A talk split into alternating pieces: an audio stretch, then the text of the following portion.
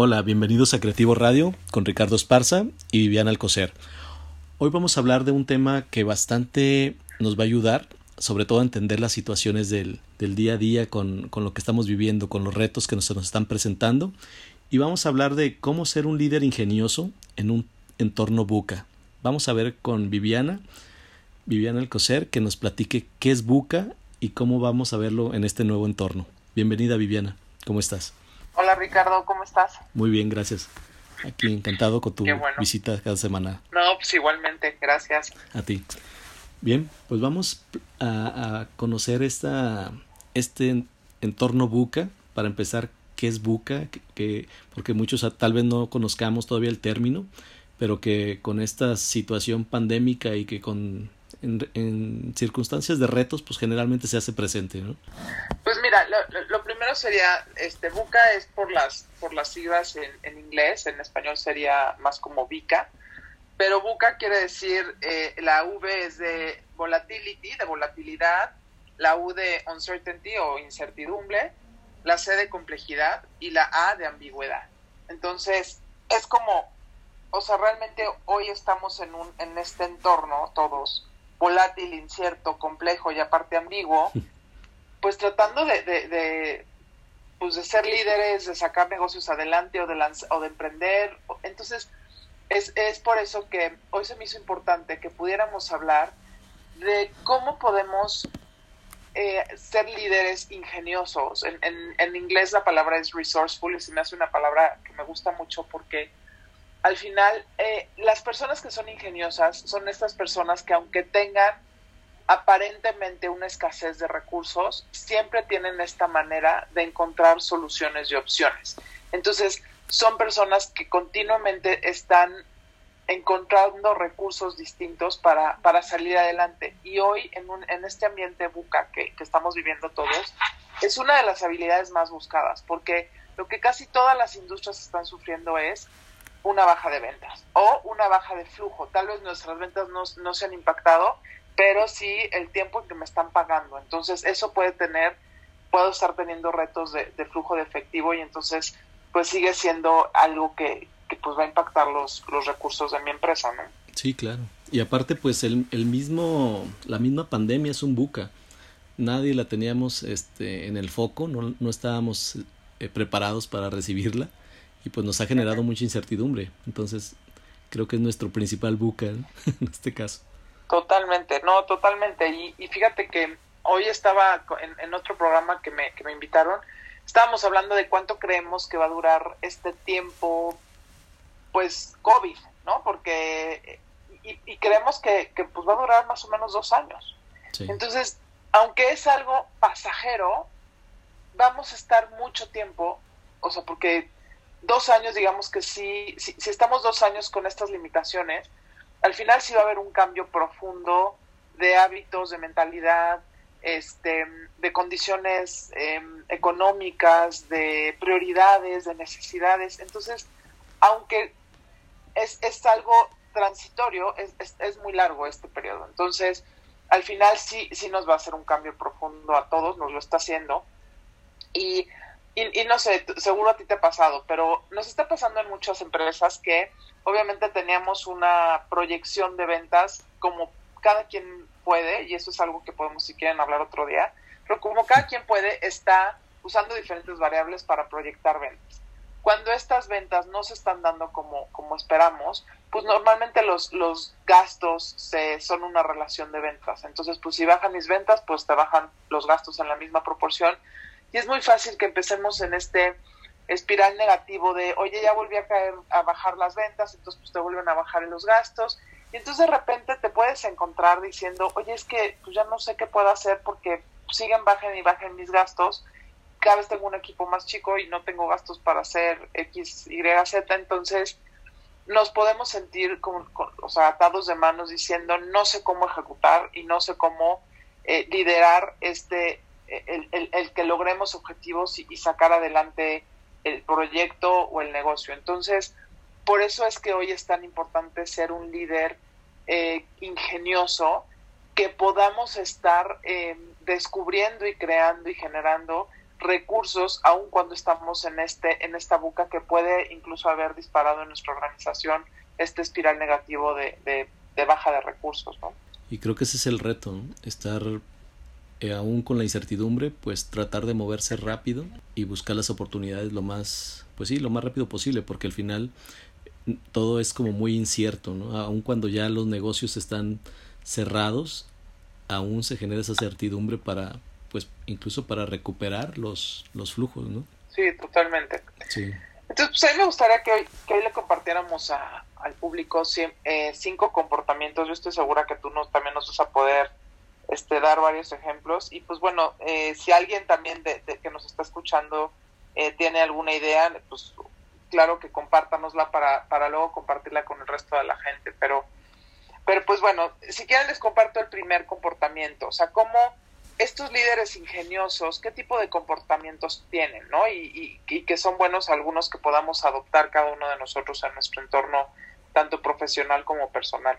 Entonces, pues bueno, el primero es que son, son personas que confían en que hay diversas soluciones y se enfocan en encontrarlas. Y, y realmente esto es, no, no es cerrar los ojos de estar ciegos ante la, la realidad que estemos viviendo. O sea, sí se vale decir, ok, pasó esto o tuve que cerrar mi negocio o este o perdí mi trabajo o no estoy encontrando el trabajo que quiero, etcétera. Hay, hay diferentes circunstancias que uno puede estar viviendo, pero tener la certeza que hay diversas soluciones y que el cómo yo voy viendo la situación y cómo voy este, ampliando mi, mi enfoque para realmente ir encontrando estas distintas soluciones, esto es muy importante. Entonces, no gastar mucho tiempo y energía en estarnos lamentando de nuestra situación o de lo que estamos perdiendo, sino realmente decir, sé que hay una solución, sé que no soy la única persona que está pasando por esta por una situación así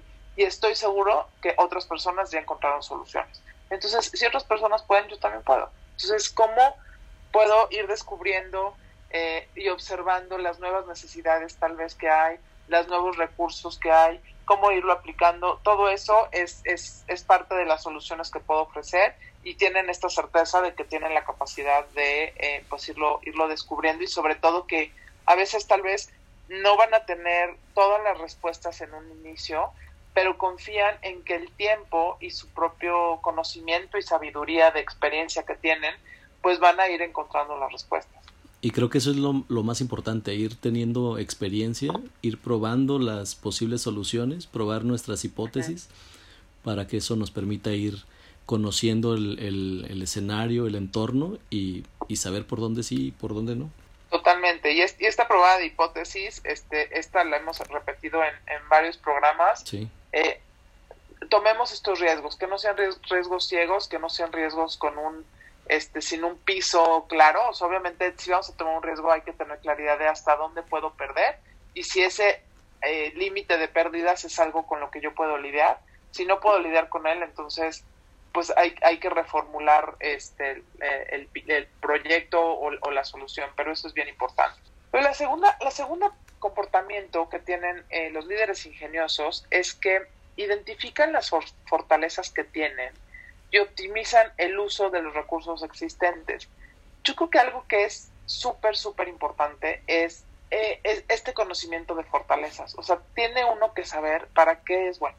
Todos somos buenos para algo, no se vale decir yo no soy bueno para nada, este, no hago nada bien. No, o sea, esa, esa respuesta, ya hemos hablado de, dos maneras en que podemos descubrir nuestras fortalezas. Uno puede ser por experiencias, o sea, si tengo más de cinco años haciendo algo, que son estas famosas 10.000 horas, eh, yo ya me yo ya soy un experto, nada más por horas que he hecho algo soy un experto.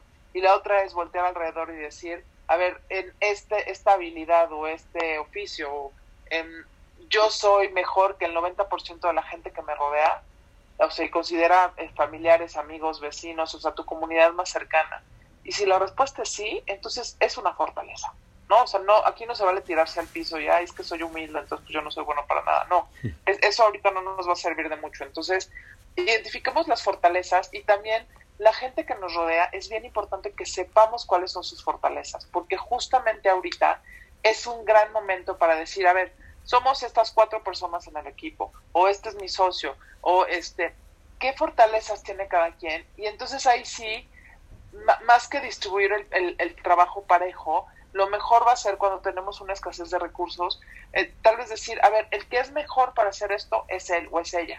Y entonces, si le das toda esa responsabilidad a esa persona, pues tal vez a ella le va a tomar la mitad de tiempo de lo que te tomaría a ti mismo y, y enfocando y haciendo este match entre fortaleza y necesidad, podemos tener, maximizar eh, los recursos eh, que tenemos. Entonces, esta parte es súper importante de, de buscar optimizar, eliminar desperdicios. Tal vez hay cosas que llevamos haciendo muchos años que realmente no nos están aportando ya ningún valor. Pues es momento de eliminarlos. Entonces, busquemos mucho esta optimización, tanto de fortalezas como de recursos que tenemos, incluyendo nuestro tiempo, nuestra energía, nuestro dinero, eh, la gente que tenemos, probablemente yo, eh, si produzco algo, tenía tal vez un catálogo con 40 productos, pero me doy cuenta esta ley de Pareto que este pues el 20% de mis productos contienen el 80% de mis ventas, entonces tal vez es momento de pues voy a reducir de manera temporal mi oferta de productos, pero eso me va a dar una capacidad mucho mejor y me va a liberar recursos para dedicarlos a donde realmente me van a dar mejores resultados. Sí, claro. Y yo creo que aquí, también un tema o un punto importante, como bien lo comentas, el tema de la fortaleza, es decir, partir y ver los escenarios desde nuestras fortalezas y apoyarnos, como bien lo comentas, en eh, decir, ya identificar las fortalezas de cada quien, ahora sí que simplificar, ¿no? No hacer, si ya tenemos un escenario complejo, pues vamos viendo de qué manera práctica podemos ir atacándolo y quién es la persona idónea en el, en el momento, la circunstancia para resolver algo y, y ahora sí como la ley del mínimo esfuerzo, ¿no? tratar de, de, hacerlo con esas habilidades que ya, que ya conocemos y sabemos que somos fuertes. Totalmente, totalmente. Entonces, este, pues bueno, este, este comportamiento es algo muy importante en, en, los líderes ingeniosos. Un tercer comportamiento es estar cómodos con no tener todas las respuestas. A mí este, y, y, y el, el aprendizaje continuo, a mí este consejo me lo dio un... Yo estudié, yo trabajé casi cinco años en Estados Unidos y me acuerdo que un, pues él, él era el, como el presidente mundial del, del negocio donde yo trabajaba, este, me dijo, es que tienes que aprender a estar cómoda con lo incómodo, ¿no? Y esa frase se me quedó muy grabada y dije, sí, cierto, o sea, sí hay que estar cómodos con lo incómodo porque hay veces que no queda de otra. Yo les digo, es el verbo de apechugar, o sea, no te queda de otra más que aguantar y entonces dentro de la incomodidad de la situación, ir encontrando estas, estas soluciones, teniendo obviamente mucha claridad de a dónde, a dónde quiero ir, esta parte de tener claridad. Y la próxima semana vamos a hablar de, de diferentes eh, cosas para tomar decisiones, pero lo que yo veo que es constante, constante es, tengo que tener mucha claridad de mi visión, hacia dónde yo quiero llegar, y entonces esta visión me va a ayudar a, priorizar eh, mis valores obviamente me van a marcar esta pauta de hasta dónde estoy dispuesto a hacer y qué cosas no voy a hacer. Y es así, nunca eh, sacrificar eh, visión o valores sobre todo por, por estar en un ambiente buca, porque eso a la larga de verdad regresa y, nos la cobra peor la vida. Entonces, sin, sin sacrificar nuestros valores, pero estemos cómodos con lo incómodo, estemos cómodos con no tener todas las respuestas y entonces identifiquemos estos huecos de conocimiento o de habilidades que tenemos, que tal vez con este, tal vez yo, yo este, daba un servicio o vendía un producto que pues, simplemente yo no, eh, ya no es relevante para mi cliente porque cambiaron sus necesidades. Si yo quiero ofrecer algo nuevo, probablemente empiezo este, haciendo una alianza con, con un freelance o con otra empresa que tenga esa capacidad, pero si es algo que realmente yo quiero tener, entonces pues tengo que empezar a estudiar para, para desarrollar esa, ese conocimiento y esa habilidad y seguir reaccionando y teniendo un nuevo recurso que sea mi conocimiento y experiencia para poder seguir eh, respondiendo ¿no? y tener estas soluciones. Sí, claro.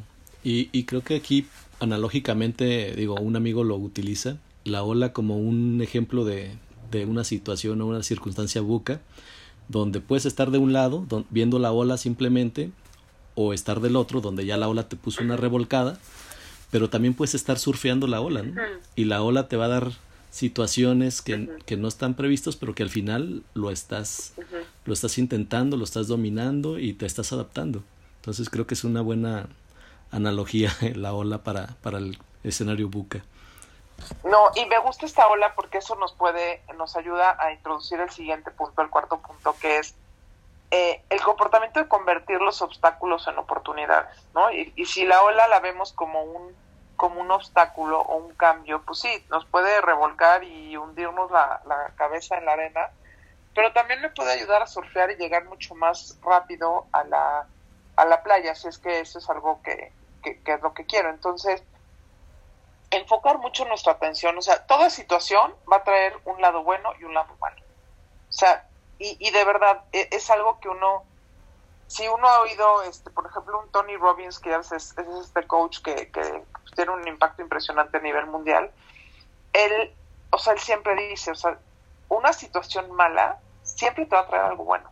Y el chiste es detectar, a ver, qué, qué me está trayendo eh, bueno, ¿no? El otro día una persona me, me comentaba que, pues bueno, estuvo muchos años en el mundo corporativo, luego empezó a emprender, estuvo un tiempo sin, sin trabajo, pero empezó a emprender en ese tiempo y el, el trabajo que, que, tiene actualmente lo pudo tener porque justamente eh, esa combinación de elementos de vida corporativa con haber emprendido y haber estado pues desarrollando mucho este ingenio durante el tiempo de desempleo que tuvo que emprender, le hizo la combinación perfecta para la posición que tiene, que es mucho mejor de la, de la cual tenía antes. Entonces, un momento aparentemente malo, que es, oye, perdiste tu trabajo, le pudo dar la vuelta este, adquiriendo nuevas experiencias, adquiriendo nuevos conocimientos que complementaron el perfil muy fuerte que tenía y eso lo preparó para una posición mucho mejor. Entonces, identifiquemos estas, estos retos que tenemos y veamos, a ver, ¿qué, qué parte buena le puedo sacar a esto? Y, y eso puede ser un recurso que yo eh, ponga a mi favor para, pues, para salir mejor librado de una situación. Además que esas oportunidades pues siempre nos van a dar conocimiento, ¿no? nos van a dar experiencia y es como la zona la zona del miedo. Sí, cuando no sabemos qué va a haber allá, más allá de esa zona de seguridad donde todo lo conocido está, pues el atrevernos pues nos lleva a, al conocimiento, ¿no? Salirnos de la zona del miedo nos lleva a ese conocimiento que nos brinda experiencia y que, y que nos prepara para lo que sigue. Sí, tal cual. Entonces, este, pues pensar qué, qué, parte buena, qué aprendizaje, qué, qué puedo sacar del de, obstáculo que estoy teniendo y, este, y aprovecharlo, ¿no? Y, y el último comportamiento que me gustaría compartir es eh, la importancia de reconocer sus limitaciones y, considerar a la gente que los rodea, a su equipo, a su organización, a su división, como un recurso muy valioso. Y esta parte es bien, bien importante tenemos que tener en nuestra mente, cuando, cuando conocemos a alguien o cuando tenemos la oportunidad de trabajar con alguien, hay que dedicarle tiempo y mente a, a identificar las fortalezas de esa persona. Eso es bien importante que lo tengamos claro desde un inicio, porque tanto sus, tanto sus este, fortalezas como qué, qué lo mueve, qué la mueve a la persona, ¿Qué visión tiene, qué ambición tiene? Y eso es algo que en una conversación en corto se puede se puede conocer de alguien, o sea, es, es, justamente preguntar y dime qué te gusta y no. Entonces, eso es muy importante que lo tengamos nosotros en mente porque obviamente pues todos tenemos limitaciones, hay cosas que no, aunque nos paremos de cabeza y estudiemos mucho y lo que sea, pues no vamos a, hacerlo tan bien como otra persona que sea experta o que le apasione algo. Y entonces, identificar que nuestro equipo, sus fortalezas, sus ambiciones, todo eso son recursos. Entonces, aprovechemos muy bien y tengámoslo muy claro para justamente poder hacer, pues hacer el mejor uso de, de todas estas fortalezas y, salir adelante maximizando, eh, pues lo que hablábamos antes, ¿no? El uso de, de, los recursos y de sus diferentes inteligencias. Hay una gráfica que habla de, de los diferentes tipos de inteligencia que tenemos, que a mí me parece súper interesante, porque a veces pensamos que solo es inteligente el que habla muchos idiomas o el que este es muy bueno para los números o no, o sea, hay, hay, hay inteligencias este, espaciales, hay, hay inteligencias este, corporales, inteligencias musicales, o sea, hay diferentes inteligencias. Entonces, conocer las inteligencias de nuestro equipo es bien importante porque eso nos puede aplicar un turbo a las cosas cuando hacemos este match de una inteligencia con una necesidad de, de trabajo. Y además eso lo hace más rico, ¿no? Porque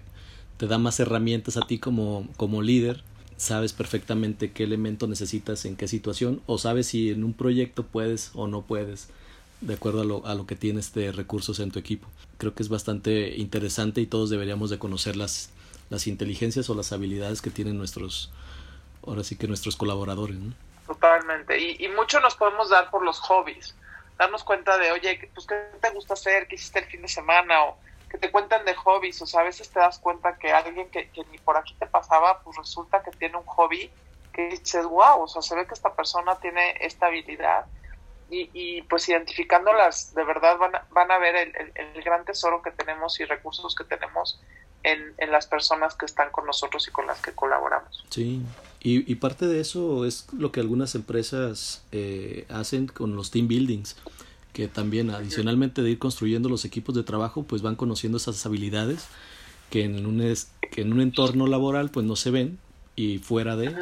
Perfectamente se, se visualizan, ¿no? se muestran.